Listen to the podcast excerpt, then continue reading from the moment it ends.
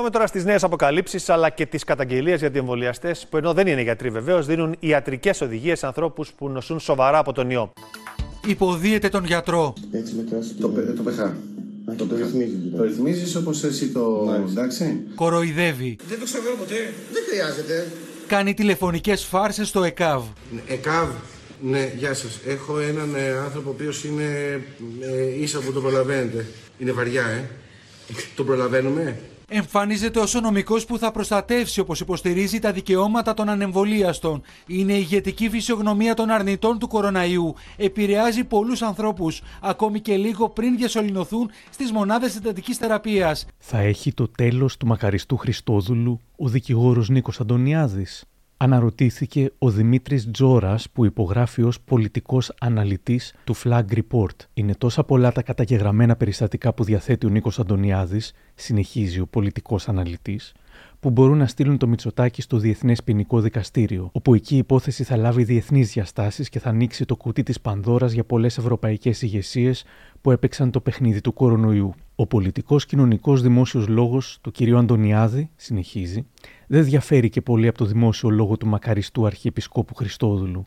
Είναι πατριωτικός, ακομμάτιστος, ευλαβικός, θεοσεβούμενος και φιλολαϊκός. Επίσης, ο νομικός ακτιβισμός του είναι ταγμένος υπέρ του κοινωνικού και δημόσιου συμφέροντος. Δεξιοί και αριστεροί νιώθουν ότι ο Αντωνιάδης αποτελεί συστημικό κίνδυνο, όπως κάποιοι θεωρούσαν ότι ήταν ο αγαπητός σε όλους μας Αρχιεπίσκοπος Αθηνών και Πάσης Ελλάδος Χριστόδουλος. Το παιχνίδι είναι πολύ βαθύ και θανάσιμο προς όλες τις κατευθύνσεις. Μόνον λαός με την ενεργό στήριξη και κινητοποίησή του μπορεί να βάλει φρένο σε όποιους έχουν σκοτεινά σχέδια και σκέψεις. Δεν έχουμε να κάνουμε με ανθρώπους, αλλά με πολιτικούς αρχάγγελους του σκότους και του θανάτου. Είναι όμως έτσι? Αυτή είναι η σκληρή αλήθεια για τον δικηγόρο Νίκο Αντωνιάδη. Είναι τα podcast της Lifo. Γεια χαρά. Είμαι ο Άρης Δημοκίδης και σας καλωσορίζω στα μικροπράγματα της Lifo, το podcast που φιλοδοξεί κάθε εβδομάδα να έχει κάτι ενδιαφέρον. Αν θέλετε να μας ακούτε, ακολουθήστε μας στο Spotify, στα Google ή στα Apple Podcasts.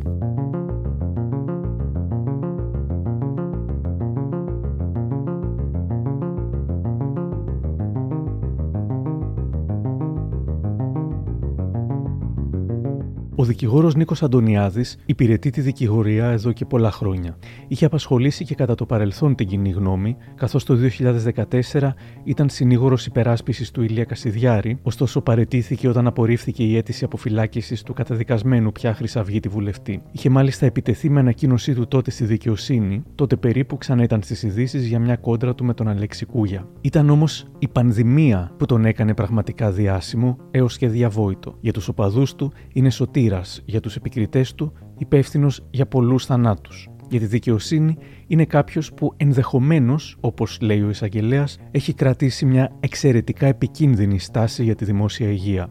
Ετοιμάζοντας το ηχητικό ντοκιμαντέρ, ήρθα σε επικοινωνία μαζί του όπως επιτάσσει η δεοντολογία και του ζήτησα κάποιες απαντήσεις. Δέχτηκε και οι απαντήσεις του θα παρατεθούν στη συνέχεια. Χαίρομαι, του είπα, που θα μπορέσω να παρουσιάσω και τα δικά του επιχειρήματα. Μου απάντησε. Σε απάντηση του τελευταίου email σας, και επειδή ήδη διακρίνω μια μικρή αστοχία στην επιλογή της λέξης επιχείρημα, σημειώστε ότι εγώ δεν διατυπώνω απόψεις ούτε απλά επιχειρήματα. Δημοσιεύω καταγγελίες με αποδεικτικά στοιχεία. Π.χ. το πιστοποιητικό θανάτου του Μιχάλη Βραχάλη κατά το θάνατό του στο Αττικόν με αιτία νόσος COVID και η αντίστοιχη αιτία στο πιστοποιητικό μετά την νεκροτομή, ισχαιμική νέκρωση εντερικού σωλήνα, δεν είναι ούτε άποψη ούτε επιχείρημα. Είναι αποδεικτικό στοιχείο. Έτσι θα παρακαλούσα να τα αντιμετωπίσετε. Στα ελληνικά hoaxes, τα οποία ο δικηγόρος έχει επικρίνει πολλές φορές, υπάρχουν αρκετά δημοσιεύματα για όσα έχει ισχυριστεί. Από το παιδομάζωμα όσων παιδιών θα έβγαιναν θετικά στον κορονοϊό, μέχρι μια βόμβα μεγατόνων από υποτιθέμενη μελέτη που δημοσιεύτηκε στο περιοδικό Λάνσετ, και από το ότι δίθεν εμπιστευτικό έγγραφο της Pfizer έδειχνε χιλιάδες θανάτους εξαιτίας του εμβολίου, μέχρι το αν ο Πανελλήνιος Ιατρικός Σύλλογος παρέλειψε να ενημερώσει για επιστολή σχετικά με μυοκαρδίτιδες των mRNA εμβολίων. Ο κύριος Αντωνιάδης έγινε viral επί Κικίλια όταν τον καλούσε επιτακτικά να υπογράψει μια υπεύθυνη δήλωση πως οι μάσκες προστατεύουν. Όμως ο σημαντικότερος και πιο αμφιλεγόμενος ισχυρισμός του είναι πως οι γιατροί δολοφονούν πολίτες βάσει σχεδίου, βάσει του πρωτοκόλου του θανάτου. Τους ισχυρισμούς του Δίνει με αναφορές σε ναζιστικά στρατόπεδα συγκέντρωσης, όπως είναι το Auschwitz και το Dachau. 3 πρωτόκολλα. Το πρωτόκολλο απάτης σε βάρος όλων των πολιτών, το πρωτόκολλο του θανάτου στα δημόσια νοσοκομεία αναφοράς και το πρωτόκολλο του μαζικού εμβολιασμού. Και επειδή λοιπόν ο ιός δεν έκανε αυτό που θα έκανε ένας θανατηφός ιός πραγματικός, ώστε να έχουμε μια πραγματική πανδημία, έδωσε εντολή ο Μητσοτάκης για δολοφονίες στα δημόσια νοσοκομεία, προκειμένου να έχει τον αναγκαίο αριθμό θανάτων COVID, να στηρίξει το αφήγημα της απάτης, της πανδημίας, ώστε εν συνεχεία να εφαρμόσει το τρίτο και τελικό πρωτόκολλο του μαζικού εμβολιασμού με σκοπό τη μείωση του πληθυσμού με τη μαζική δολοφονία μέρους αυτού. Αυτός είναι ο σκοπός μου, να αποδομήσω την απάτη της πανδημίας με την εισαγγελική διερεύνηση των εγκληματικών συμπεριφορών λίγων και συγκεκριμένων σε κάθε νοσοκομείο διοικητών και γιατρών. Γιατί, όπως έχω εξηγήσει πολλές φορές, η υπόθεση αυτή δεν απαιτούσε πολλούς, λίγοι σε κέρυες θέσεις αρκούν. Ξύπνα, ξύπνα, ξύπνα, ξύπνα. Δες. Και πάρε μένα. Καταγγέλλω καθημερινά ότι στα δημόσια νοσοκομεία τα οποία αποκαλώ, χαρακτηρίζω κολαστήρια, πρωτόκολλο θανάτου. Συγκεκριμένο πρωτόκολλο θανάτου. Ότι στα δημόσια νοσοκομεία σκοτώνουν τους παππούδες και τις γιαγιάδες, τους γονείς μου, τους άντρες σας, τις γυναίκες σας και τα παιδιά σας. Καταγγέλλω ότι υπάρχει λίστα θανάτου, στην οποία σε κάποια δεδομένη στιγμή μπαίνει μέσα ο ασθενής, ο οποίος μπορεί να πηγαίνει μέσα για 1.002 λόγους. Γιατί ξέρετε, έχω σώσει ανθρώπους μόνο και μόνο με ένα μήνυμα. Στο τηλεφώνημα, πείτε ότι επικοινωνήσετε μαζί μου, ότι με ενημερώσετε ότι είστε σε συνεχή επικοινωνία μαζί μου και δείτε τι θα γίνει. Και βλέπουν τι γίνεται.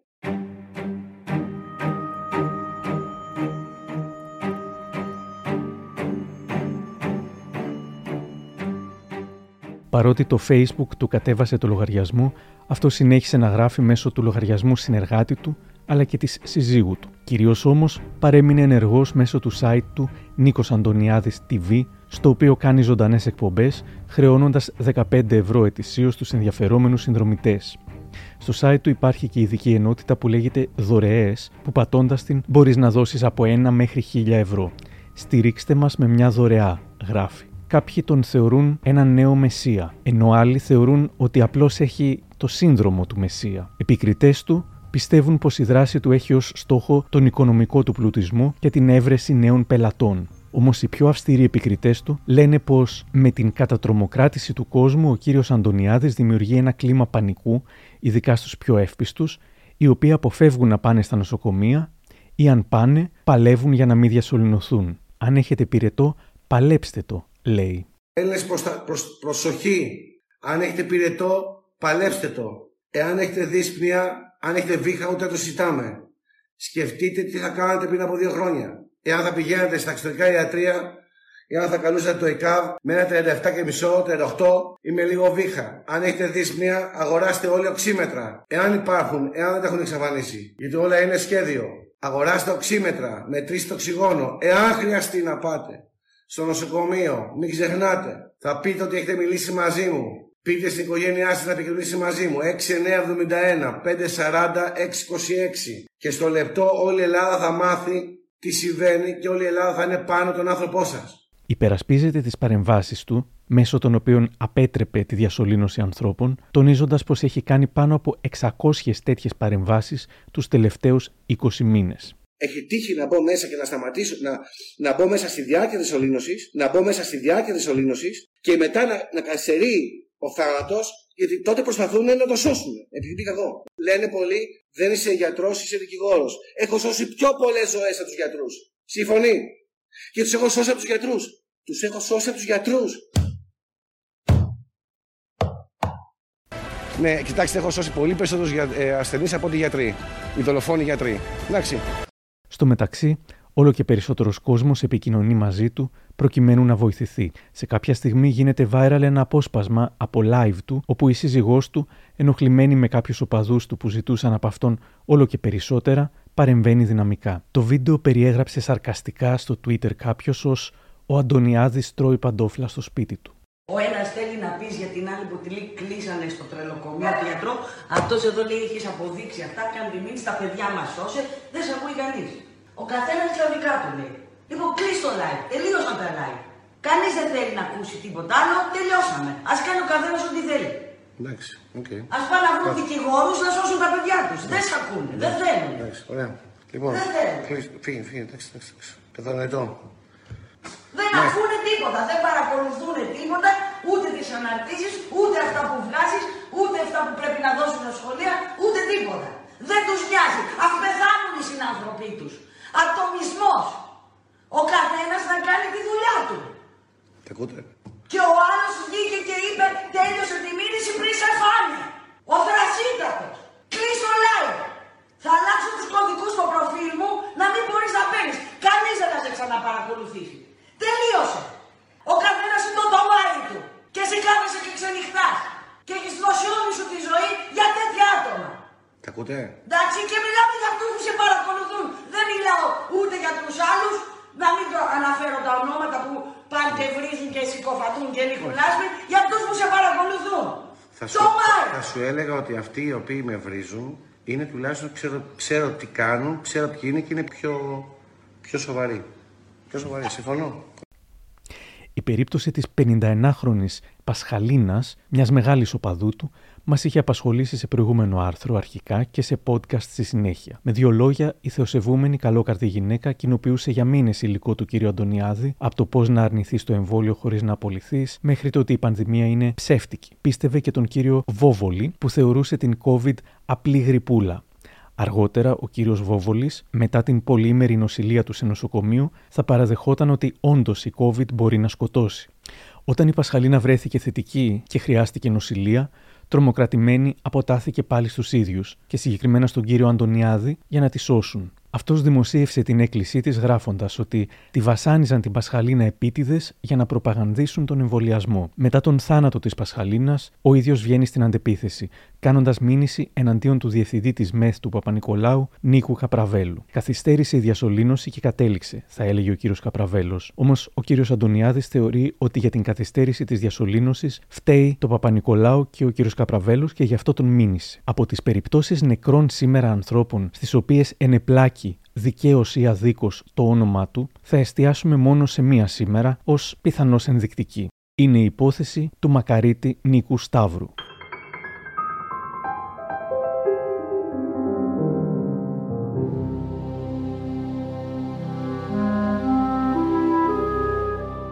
Αυτά που θα ακούσετε πρώτα είναι η μία πλευρά, θα ακολουθήσουν και όσα μου είπε ο κύριος Αντωνιάδης και ο καθένας θα μπορέσει να βγάλει τα συμπεράσματά του. Η δημοσίευση της υπόθεσης έγινε από την Κατερίνα Τίερ στο group που λέγεται «Όχι στον παραλογισμό των ψεκασμένων». Διευκρινίζω πως όσα διαβάζω δεν είναι γραμμένα από μένα.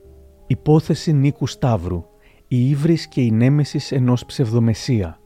«Το οξυγόνο σου είμαι εγώ», είπε, και ακολούθησε η πορεία προς το θάνατο, από το γλιστερό μονοπάτι των social media. Είναι Μάιος του 2021. Ο μαγικός αριθμός του κινητού του δικηγόρου διαδίδεται διαδικτυακά από προφίλ σε προφίλ, σαν το φυλαχτό που θα προστατέψει τον πάσχοντα από την κακιά ώρα, την πιθανή δολοφονία του μέσα στο νοσοκομείο. Και για χιλιάδες εύπιστους δεν υπάρχει μεγαλύτερη ευλογία από το να επιληφθεί ο δικηγόρος Αντωνιάδης της περίπτωσής του κάποιου, αν ομιγένε του χρειαστεί να νοσηλευτεί. Ανάμεσα στους πολλούς εκείνους που στήριξαν τις ελπίδες τους σε έναν δικηγόρο του Facebook, αντί να εμπιστευτούν τους γιατρούς τους, δεν θα είχε ίσως ποτέ ξεχωρίσει ο 59χρονος Νίκος Σταύρου, αν δεν είχε κερδίσει τα 5 λεπτά διασημότητας χάρη στον Αντωνιάδη. Αλλά αυτό συνέβη μετά. Στις 16 Μαΐου ο Αντωνιάδης γράφει «Ιπποκράτειο Αθήνας, νέα υπόθεση παράνομης κατακράτησης. Ο Νίκος Σταύρου, 59 ετών, με τον οποίο μίλησα στο τηλέφωνο πριν λίγη ώρα, κεφαλαία, υπογράφει και φεύγει. Ήρθε σε εσάς γιατί ανησύχησε με την ατονία που αισθάνθηκε και τους εμετούς που έκανε, επειδή φοβήθηκε για ηλαιό καθώς είχε και στο παρελθόν παρόμοια προβλήματα. Και ενώ ήδη όταν έφτασε σε εσάς είχαν υποχωρήσει τα προβλήματα αυτά, αρχίσατε τα δικά σας. Το μυαλό δεν πήγε στον COVID. Και όταν ο COVID όντως διαγνώστηκε, το μυαλό αρνήθηκε να αντιμετωπίσει την πραγματικότητα, παραανέτρεξε στο κήρυγμα του πεφωτισμένου δικηγόρου του Facebook. Ο COVID δεν σκοτώνει, τελεία και παύλα. Ο ιός δεν είναι φωνικός. Για να γίνει φωνικός, σκοτώνουν άλλοι για αυτόν και το χρεώνουν σε αυτόν. είναι αθώος και καλώ όλη την ιατρική κοινότητα να με αμφισβητήσει σε πανελλήνια μετάδοση. Τολμάτε, είχε γράψει ο Αντωνιάδης. Αντιμέτωπος με τη δυσάρεστη πραγματικότητα, ο Σταύρου προτιμά να προσφύγει στη βοήθεια του διαδικτυακού μεσία. Ο Αντωνιάδης δεν είναι γιατρός, ούτε νοσηλευτής, δεν διαθέτει διαγνωστικά εργαλεία, δεν γνωρίζει καν την κλινική εικόνα του ασθενούς, δεν έχει απολύτως καμία εμπειρία, αλλά έχει το σημαντικότερο: δημοφιλές προφίλ στο Facebook. Όπως κάθε φορά, έτσι και τώρα πραγματοποιεί τη δική του εξ αποστάσεως διάγνωση μέσω Facebook και επιπλήττει αυστηρά τους γιατρούς που είχαν ήδη διαπράξει το έγκλημα να τον υποβάλουν σε αξονική τομογραφία. Γράφει. Ενώ η αξονική, η οποία δεν υπήρχε και λόγος να γίνει στον πνεύμονα, γιατί ούτε δύσπνοια είχε, ούτε άλλα συμπτώματα γρίπης ή COVID, ήταν καθαρή, ξαφνικά είδατε πνευμονία. Και όταν σας ρώτησε η σύζυγός του από πού προέκυψε η πνευμονία με καθαρή αξονική, της είπατε ότι δεν είναι γιατρός για να καταλάβει. Ο Αντωνιάδης υποδεικνύει να αφαιρεθεί από τον ασθενή το οξυγόνο που κακώς κατά την ιατρική του εκτίμηση του χορηγούν. Φυσικά αρχίσατε να τον φουλάρετε στο οξυγόνο και ο Νίκος μου έλεγε στο τηλέφωνο ότι τον τρελαίνει το οξυγόνο που του δίνουν, γιατί προφανώς δεν το έχει ανάγκη. Την επόμενη ακριβώς ημέρα, αφήνοντας για λίγο το ρόλο του δικηγόρου και μπαίνοντας με θράσος σε ρόλο Θεού, θα έγραφε στο προφίλ της συζύγου του: το μόνο οξυγόνο που έχει πραγματικά ανάγκη είμαι εγώ. Ξέρετε τι είναι να κοιμάσαι με το κινητό δίπλα σου, μη χτυπήσει το τηλέφωνο από την κλινική COVID του ενός ή του άλλου νοσοκομείου. Μπορώ όμως να το κλείσω. Όταν αυτή τη στιγμή, π.χ. για τον Νίκο Σταύρου, το μόνο οξυγόνο που έχει πραγματικά ανάγκη είμαι εγώ. Όταν σταματάς να είσαι πια μόνο δικηγόρος, εμπειρίες για 10 ζωές. Τα πράγματα κατά τον ίδιο είναι ξεκάθαρα. Το οξυγόνο, ως συνήθως, τοποθετήθηκε με δόλο από την ομάδα των γιατρών δολοφόνων του Ιπποκράτειου, ώστε να δολοφονηθεί ο ασθενής. Το μόνο οξυγόνο που έχει πραγματικά ανάγκη ο ασθενής είναι ο δικηγόρος του. Ποιος το λέει? Ο δικηγόρος του, φυσικά.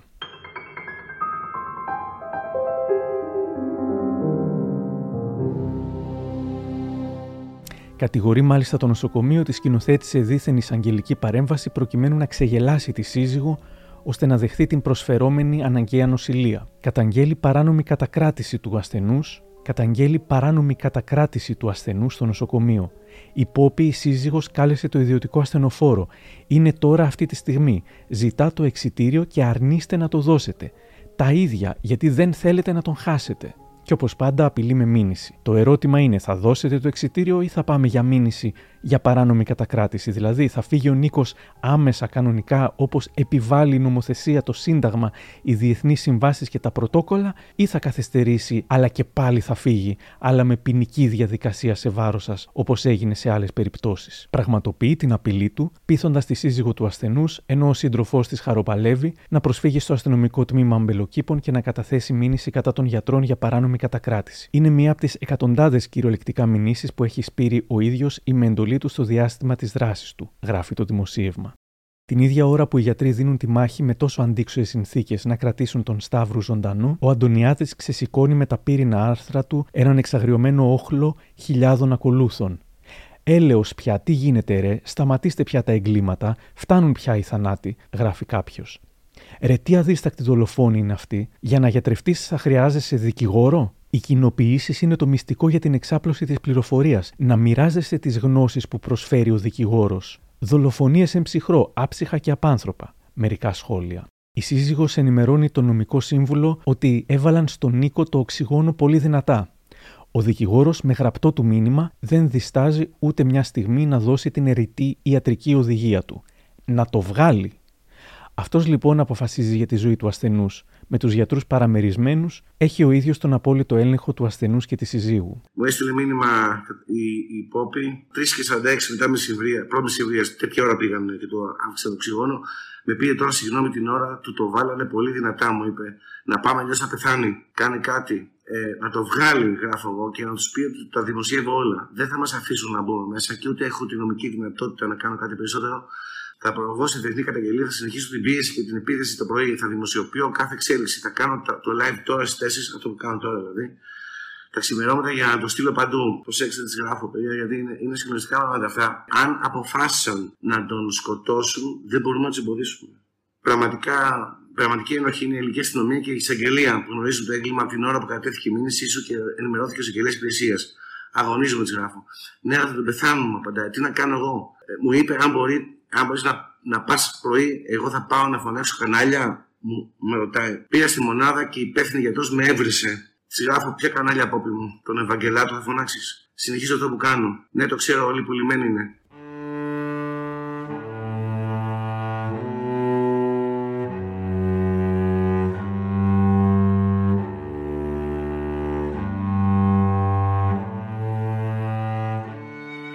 Η επομένη, 17η Μαΐου του 2021, βρίσκει τον ασθενή σε βαριά κατάσταση πλέον.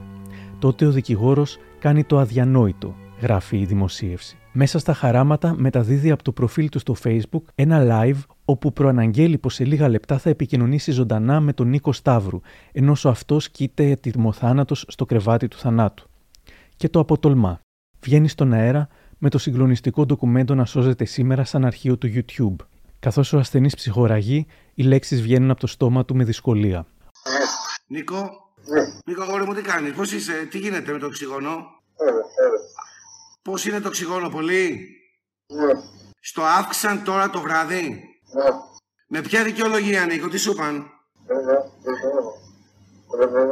Δεν μπορείς και να μιλήσεις μέσα από το οξυγόνο, ε? Νίκο, εσύ προσπάθησες καθόλου να το βγάλεις το οξυγόνο? Δεν σ' αφήνουνε. Μάλιστα. Νίκο μου, αυτή τη στιγμή κάνω ζωντανή μετάδοση και σ' ακούει όλη η Ελλάδα. Είμαι δίπλα σου, Νίκο μου. Δεν είσαι μόνος, είμαι εγώ και μαζί σου είναι όλη η χώρα. Εντάξει. Τι είπες, Νίκο?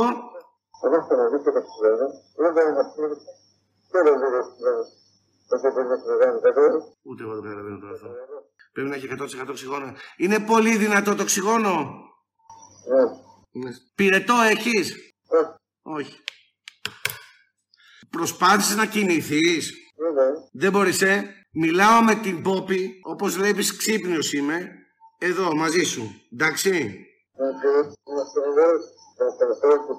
Δεν πιστεύω θα σου κάνουν τίποτα, γιατί όλη η Ελλάδα θα βάλω όλη την Ελλάδα πάνω σου. Εντάξει, αγόρι μου. Okay.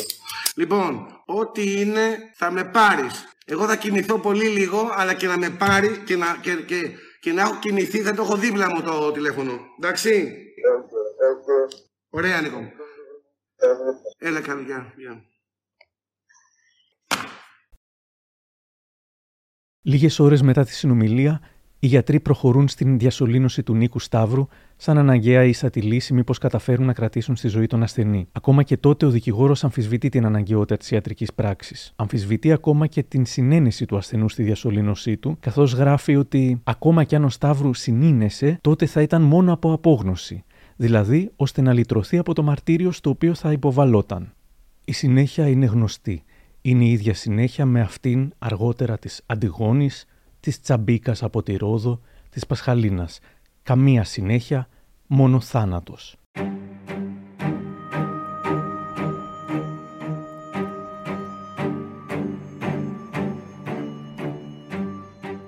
Ο Νίκος Αντωνιάδης τα έγραφε. Πέθανε ο Νίκος Σταύρου. Ήταν το live που έκανα στις 17 Μαΐου στις 4:26 τα ξημερώματα. Λίγη ώρα μετά τον διασωλήνωσαν και σήμερα τα ξημερώματα ο άνθρωπος πέθανε, αφήνοντας πίσω του Χήρα και 3 ορφανά παιδιά. Η Πόπη, η γυναίκα του τότε και σήμερα Χήρα πια, προχωρά στο πλαίσιο της δικογραφίας που σχηματίστηκε από τη μήνυση της για παράνομη κατακράτηση, που πλέον γίνεται δικογραφία για ανθρωποκτονία, σε αίτημα για νεκροψία νεκροτομή. «Θέλω να πληρώσουν», μου γράφει. «Βασίζομαι πάνω σου». Ο Νίκος, καταλήγει η δημοσίευση στο γκρουπ, έφυγε στη μέση του Ιπποκράτειου πιστεύοντας ως την τελευταία στιγμή ότι βρισκόταν στα καλά χέρια του σωτήρα δικηγόρου. Έφυγε με την ελπίδα της απελευθέρωσής του εν μέσω απειλών και μηνύσεων. Έφυγε με την υπόσχεση της διεθνοποίησης της περίπτωσής του. Έφυγε από άγνοια, πείσμα και κάκιστες συμβουλές. Έφυγε αφήνοντας πίσω τον σύμβουλό του, πάντα στην ίδια θέση με το ίδιο ένδοξο κάδρο από πίσω, να συνεχίζει να κάνει live ξεσηκώνοντας το κοινό του.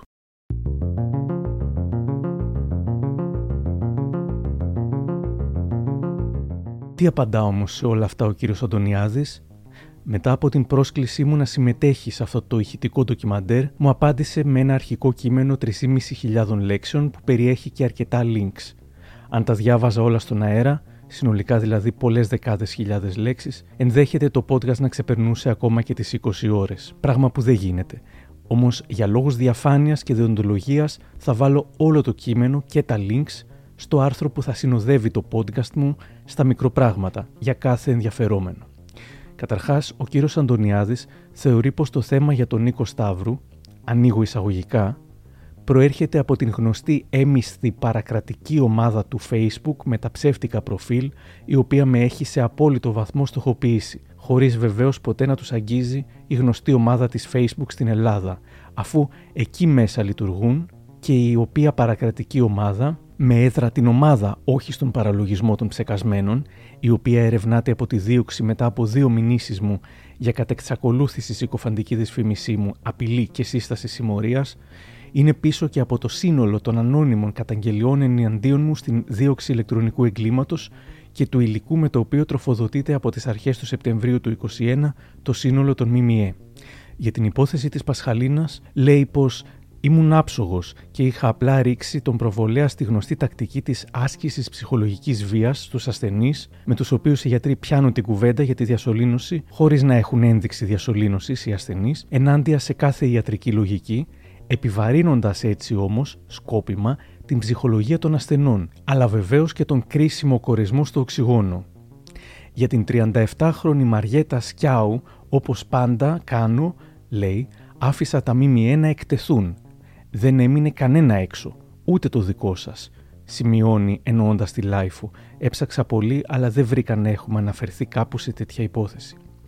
Απέδειξα δημοσιοποιώντας το μοριακό τεστ που έγινε μέσα στο νοσοκομείο ότι ήταν αρνητική στην εισαγωγή της στο νοσοκομείο, άρα το νοσοκομείο την εξέθεσε στον SARS-CoV-2, μεταφέροντάς την στην κλινική COVID-19, όπου μάλιστα διασωληνώθηκε επειδή δεν έπεφτε ο πυρετός, κατά τη διοικήτρια του νοσοκομείου. Θα σας γράψω 2 λόγια για την υπόθεση Νίκου Σταύρου, μου λέει, καθώς ετοιμάζομαι για την δίκη του αιώνα της 14ης Ιανουαρίου και ο χρόνος μου είναι πραγματικά ελάχιστος. Στη δίκη του αιώνα θα δικαζόταν για διασπορά ψευδών ειδήσεων και την προτροπή σε ανυπακοή. Το οξυγόνο σου είμαι εγώ. Ναι, βεβαίως. Την μεταφορική αυτή φράση δεν είναι η πρώτη φορά που την απευθύνω σε ασθενείς σε νοσοκομεία. Αν πραγματικά ενδιαφέρεστε για το πρωτόκολλο του θανάτου με στοιχεία και μάλιστα με στοιχεία ανθρώπων που έχω σώσει από τα κολαστήρια και στοιχεία ακόμη και από νεκροτομές, κάντε τον κόπο να πατήσετε αυτό το παρακάτω link. Είναι μία από τις δημοσιεύσεις που αφορούν στη στημένη δίκη της 14ης Ιανουαρίου. Το άρθρο, 3.500 λέξεις με φωτογραφίες ανθρώπων που όπως λένε σώθηκαν από τον κύριο Αντωνιάδη, υπάρχει online και το link του θα μπει και αυτό στο άρθρο των μικροπραγμάτων. Έχει τίτλο «Όλα με κεφαλαία. Προσεφέτες βουλεύματος 0. Αυτά εδώ από ποια πασίδηλα γεγονότα ανατρέπονται». Διαβάστε μία από τις κορυφαίες δημοσιεύσεις μου στην τρομερή αυτή διαδρομή της μάχης ενάντια στη μεγαλύτερη απάτη στην ιστορία του ελληνικού έθνους, η απόλυτη γύμνια του συστήματος απέναντί μου ενώπιον όλων των Ελλήνων. Έτσι πάμε στη δίκη του αιώνα. Για την προτροπή του προς τον Σταύρου να βγάλει το οξυγόνο μου λέει «Φυσικά δεν προέτρεψα τον Νίκο Σταύρου να βγάλει το οξυγόνο, 3 τελίτσες, διαπαντός. Του ζήτησα να κάνει αυτό που κόντρα σε κάθε έννοια ιατρικής λογικής δεν κάνουν οι γιατροί στα νοσοκομεία. Το οξυγόνο δηλαδή που μπαίνει και δεν ξαναβγαίνει. Όταν μπαίνει το οξυγόνο σε έναν ασθενή με χαμηλό κορεσμό, κανονικά, όταν το οξυγόνο ανέβει π.χ. στο 96, 97 ή 98, κανονικά του το βγάζουν για να δούνε αν κρατάει οξυγόνο χωρίς υποστήριξη. Αυτό δεν το κάνουν ποτέ. Το οξυγόνο βγαίνει μετά θάνατον, αφού μεσολαβήσει μια διασωλήνωση, στην οποία στις περιπτώσεις που είναι πράγματι αναγκαία, οι ίδιοι αυτοί οι γιατροί έχουν με μαθηματική ακρίβεια οδηγήσει τον ασθενή σε αυτήν. Μια παρένθεση, κανονικά δεν θα σχολίαζα, όμως αυτό το ότι δεν το κάνουν ποτέ μου φαίνεται μια γενίκευση. Ως άνθρωπος που έχει χάσει συγγενή του, έναν νεότατο άνθρωπο, δυστυχώς ανεμβολίαστο, γνωρίζω πως αυτό που λέει ο κ. Αντωνιάδης, ότι δεν το κάνουν ποτέ, δεν ισχύει. Φυσικά και προσπάθησαν, δικάν διασωλήνωση, να του βγάλουν το οξυγόνο και δεν πέτυχε. Επίσης, στη συνέχεια επιχείρησαν να τον αποσωληνώσουν, όπως και χιλιάδες άλλους ανθρώπους. Εξάλλου, από τις διασωληνώσεις έχουν βγει ζωντανοί χιλιάδες ίσως και δεκάδες χιλιάδες νοσηλευόμενοι. Στο συγγενή μου η προσπάθεια αποσολύνωσης δεν πέθανε κάποιες εβδομάδες αργότερα. Όμως σε άλλη περίπτωση φιλικού προσώπου ευτυχώς πέτυχε και δεν χρειάστηκε να ξαναδιασωληνωθεί. Υποφέρει βέβαια από αυτό που λέγεται long COVID, μακρά COVID, και γι' αυτό και άλλωστε σύσσωμη, με εξωφρενικά απειροελάχιστες εξαιρέσεις. Η παγκόσμια ιατρική κοινότητα τονίζει την σωτήρια δράση των εμβολίων. Κλείνω την παρένθεση. Αυτό το ζήτησα να βγάλει το οξυγόνο δοκιμαστικά, εννοεί ο κ. Αντωνιάδης, και το έχω κάνει άπειρες φορές.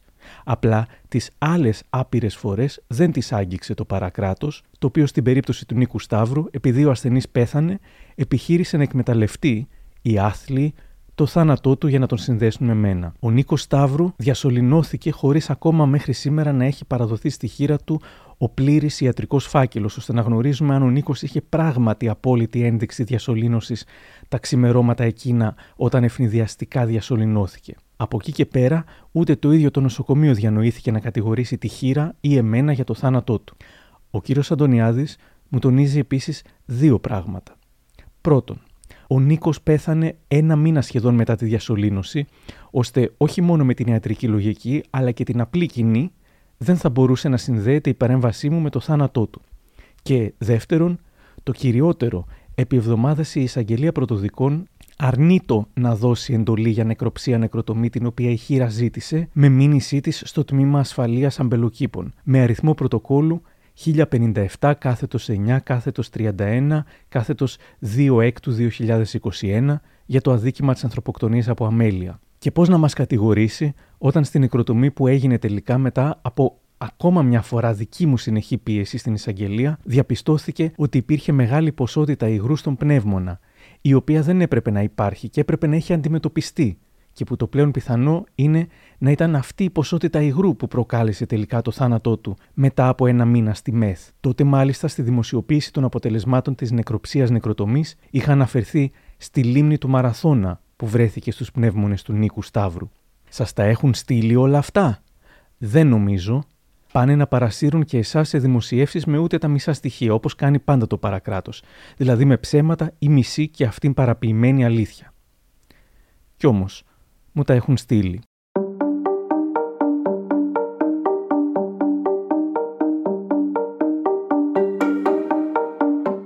Είναι το 27ο σημείο της δημοσίευσης, την οποία μάλιστα είχα στείλει στον ίδιο τον κύριο Αντωνιάδη και η οποία λίγο μετά εξαφανίστηκε λόγω αναφοράς.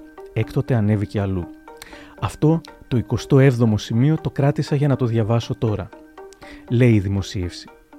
Η νεκροψία που ζητήθηκε απέδειξε ότι ο ασθενής κατέληξε από πνευμονικό είδημα. Για το υγρό που βρέθηκε στον πνεύμονα, συνέπεια του ειδήματος, ο δικηγόρος εγκάλεσε τους γιατρούς, κατηγορώντας τους ότι δεν το απομάκρυναν εγκαίρως. Από τον πνεύμονα του ίδιου ασθενούς, που λίγες μέρες πριν πεθάνει, ο ίδιος δικηγόρος οριόταν ότι δεν είχε τίποτα. Θυμίζουμε τι είχε γράψει. Ούτε δύσπνοια είχε, ούτε άλλα συμπτώματα γρίπης ή COVID, ούτε πνευμονία. Και απαιτούσε αιμονικά να αφαιρεθεί το οξυγόνο για να σηκωθεί να φύγει να πάει στο σπίτι του. Ας θυμηθούμε ξανά τα συμπεράσματα που έβγαλε ο δικηγόρος και ανακοίνωσε στους οπαδούς του, γράφει η δημοσίευση, και συγκρίνοντάς τα με τα αποτελέσματα της νεκροψίας, όσα δηλαδή ανακοίνωσε ο ίδιος ο δικηγόρος, ας βγάλουμε τα δικά μας συμπεράσματα. Νίκος Σταύρου, Ιπποκράτειο Αθήνας. Ο άνθρωπος δεν έχει κανένα σύμπτωμα γρυπώδες, κανένα σύμπτωμα επομένως γρίπης ή COVID, εξ αρχής δεν είχε. Δεν είχε πρόβλημα στον πνεύμονα, πεντακάθαρη αξονική, ήθελε να φύγει κατευθείαν μετά αφού είχαν περάσει τα συμπτώματα που ήταν η αιτία για να μπει στο νοσοκομείο. Και εκεί πάνω λοιπόν είπαν ότι αυτό εδώ 59 ετών, γιατί να μην τον έτσι.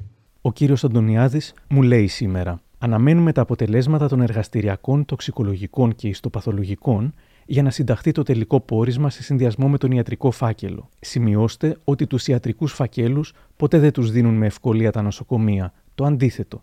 Ενώ όταν τους δίνουν, αυτοί είναι πάντα ελλειπείς, ενώ η λογική λέει ότι «καθαρός ουρανός, αστραπές δεν φοβάται». Σωστά?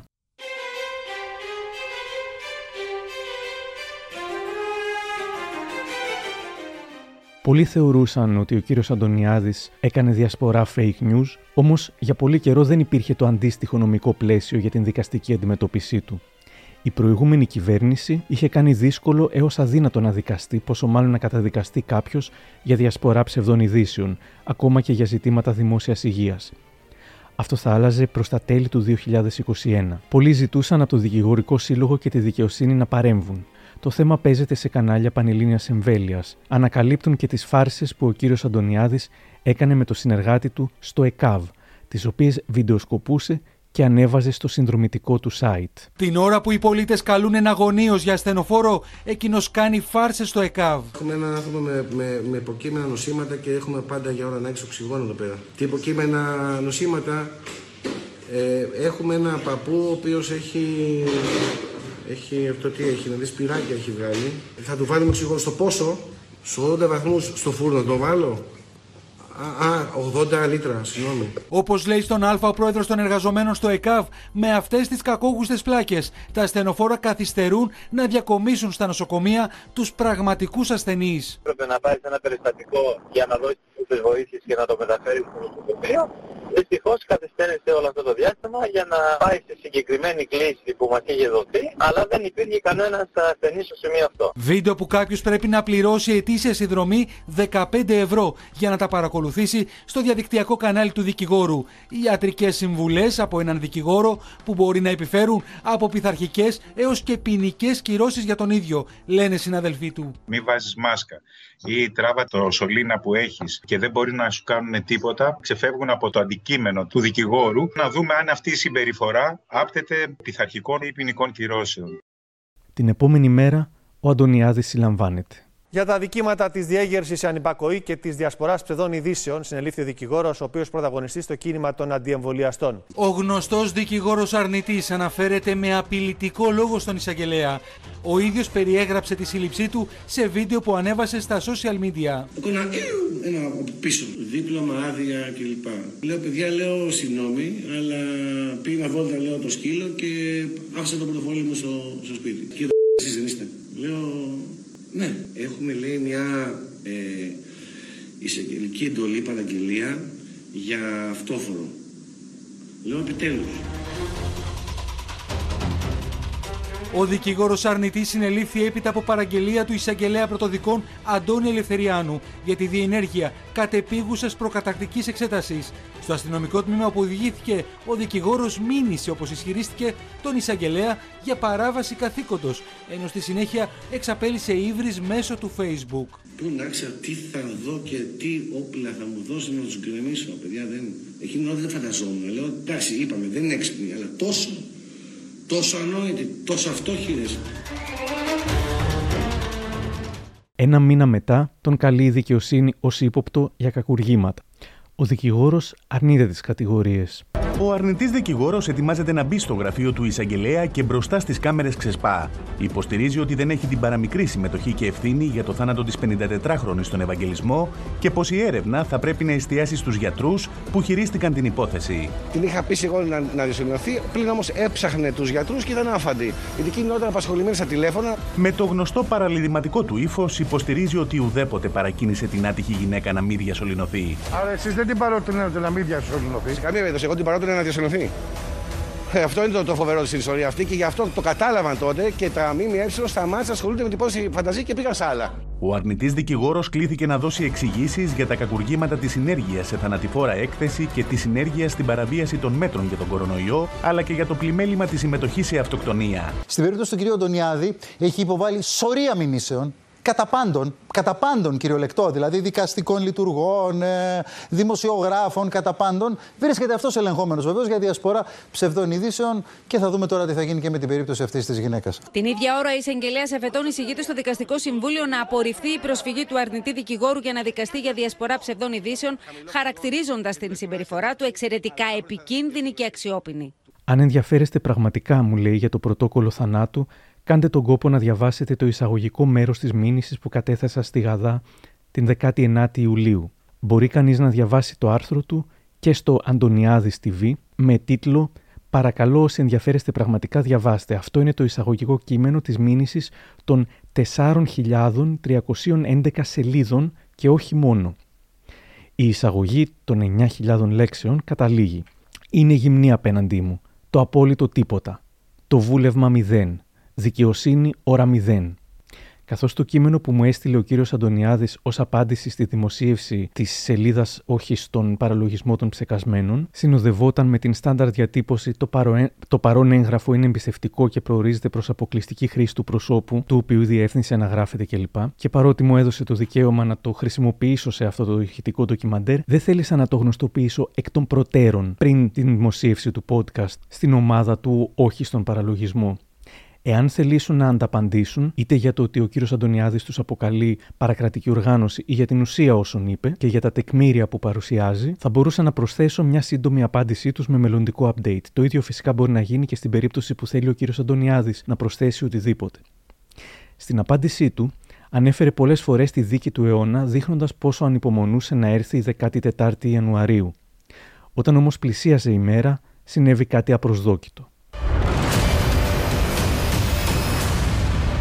Ο φανατικός αντιεμβολιαστής και αρνητής της πανδημίας, θετικός στον κορονοϊό. Λίγες ώρες πριν καθίσει στο εδόλιο του κατηγορουμένου για το αδίκημα της διασποράς ψευδών ειδήσεων, ο δικηγόρος Νίκος Αντωνιάδης νόσησε από τον ιό, αλλά δεν σταμάτησε το παραλήρημά του. Πρέπει να γίνει κατανοητό ότι μιλάμε για μια ίωση, όπως τόσες που έχουν ταλαιπωρήσει την ανθρωπότητα από γενέσεως. Και δεν θα υπήρχε καν λόγος να το κάνω θέμα αν δεν είχε δαιμονοποιηθεί ο κορονοϊός και η θετική διάγνωση δεν συνοδευόταν από υποχρεωτική απομόνωση. Ο δικηγόρος των αρνητών, παρόλο που παραδέχεται ότι κόλλησε κορονοϊό, συνεχίζει να προκαλεί, παριστάνοντας τον ειδικό. Φυσικά, έχω απομονωθεί από την οικογένειά μου, η οποία χαίρει άκρας υγείας. Όπως όμως θα γινόταν με οποιαδήποτε ίωση. Τίποτα λιγότερο, τίποτα περισσότερο. Ενώ χαρακτηρίζει την πανδημία με τα εκατομμύρια θύματα στον κόσμο σαν τη μεγαλύτερη απάτη. Όλοι αυτοί οι άνθρωποι που θέλουν να έρθουν στο εφετείο δεν θα έρθουν για να επιστηρίξουν έναν ακόμη επίδοξο πολιτικό, αλλά έναν δικηγόρο και μόνο δικηγόρο που μάχεται 22 μήνες τώρα να αποδείξει την αλήθεια και να απαλλάξει τους Έλληνες από τα δεσμά της μεγαλύτερης απάτης στην ιστορία του έθνους. Ο συνάδελφός μου θα υποβάλει στο δικαστήριο αίτημα να εξεταστώ εδώ στην οικία μου από ιατροδικαστή που θα οριστεί από αυτό, προκειμένου να μην υπάρξει παραμικρή σκιά. Αν και δεν πιστεύω ότι θα βρεθεί σοβαρός άνθρωπος που θα διανοηθεί να αμφισβητήσει τίποτα από όλα αυτά. Ωστόσο, απευθύνω αυστηρή προειδοποίηση προς όσους σκεφτούν και το κάνουν πράξη να τα αμφισβητήσουν. Η νομική απάντηση θα είναι άμεση και σκληρή. Κάνω την ανακοίνωση αυτή από σήμερα γιατί γνωρίζω ότι γίνονται προετοιμασίες στην Αθήνα αλλά και σε όλη τη χώρα για να έρθει κόσμος έξω από το εφετείο την Παρασκευή. Για την παρουσία αυτή θα εκδώσω όταν έρθει η ώρα ειδική ανακοίνωση. Απαιτείται ιδιαίτερη προσοχή. Η δίκη πήρε αναβολή για την 4η Μαΐου. Τότε ανέβασε άρθρο με τίτλο «Θα ζείτε στον τρόμο μέχρι την 4η Μαΐου. Ελάχιστο από τον τρόμο που έζησαν τα θύματά σας. Θα έχω κάνει και θα έχω αποκαλύψει τόσα που δεν θα έχει νόημα να την αναβάλουν». Να ένα πολύ μικρό απόσπασμα από μια επτασέλιδη επιστολή νοσηλεύτριας σε μεθ 2 νοσοκομείων, 2 κολαστηρίων. Αχ, μην αρχίσετε να αμφισβητείτε τίποτα. Το ξέρετε πως ό,τι καταγγέλλω και ό,τι δημοσιεύω είναι απολύτως επιβεβαιωμένο. Άλλωστε, όλα θα πάνε στον εισαγγελέα της Β' Ανάθεσης. Φέρετε να λέει η νοσοκόμα. Έχουμε συγκεκριμένο στόχο εισαγωγών COVID γιατί αποζημιώνεται το νοσοκομείο με το κεφάλι. Το ίδιο ίσχυε και για τους νεκρούς COVID, όπως και για τις διασωληνώσεις. Σίγουρα δεν υπήρξε μια κοινή γραμμή σε όλα τα νοσοκομεία, αλλά γνωρίζω ότι πηγαίνανε τραυματιοφορείς να μεταφέρουν άτομα για διασωλήνωση και τα έβρισκαν π.χ. να μιλάνε στο τηλέφωνο και παρόλα αυτά τα διασωλήνωναν. Στο τάδε αναφέρει το νοσοκομείο. Γιατροί επιβεβαίωναν ότι τα πρωτόκολλα έχουν αλλάξει, αναφέρει νοσοκομείο, γινόντουσαν διασωληνώσεις με κορεσμό 92, 95, ακόμα και 98. Πραγματοποιούσαν τεστ σε μη COVID περιστατικά μέχρι να βγουν θετικά. Κατέγραφαν ως νεκρούς COVID ασθενείς που νοσηλεύονταν για άλλα αίτια παντού. Προσπαθώ να ολοκληρώσω αυτή την επιστολή εδώ και πάνω από ένα μήνα και δεν τα καταφέρνω. Σήμερα αποφάσισα ότι όσα δάκρυα και αν ρίξω θα σας τη στείλω. Δάκρυα για τον πόνο, τη θυσία ανθρώπων και την αδικία. Την αδικία που με εξοργίζει αλλά και με κάνει έτοιμη για όλα. Το λόγο τώρα έχει η δικαιοσύνη. Όμως, αν ο κύριος Αντωνιάδης δεν καταφέρει να αποδείξει τους ισχυρισμούς του, θα δεχθεί την τυχόν καταδικαστική απόφαση δικαστηρίου? Το γεγονός πως αναφέρεται στην δίκη του αιώνα ως στημένη δίκη πριν καν αυτή ξεκινήσει, μάλλον μας δίνει μια απάντηση. Για όποιον πάντως τυχόν πιστέψει αυτά που λέει, υπάρχει ένας πολύ απλός και δωρεάν τρόπος να μειώσει σχεδόν στο ελάχιστο τις πιθανότητες να νοσήσει σοβαρά με COVID και να χρειαστεί νοσοκομείο ή κατά Αντωνιάδη κολαστήριο. Νομίζω πως όλοι ξέρουμε ποιος είναι αυτός.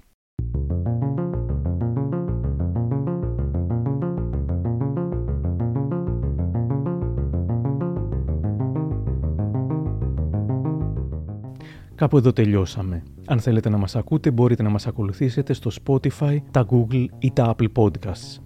Γεια χαρά!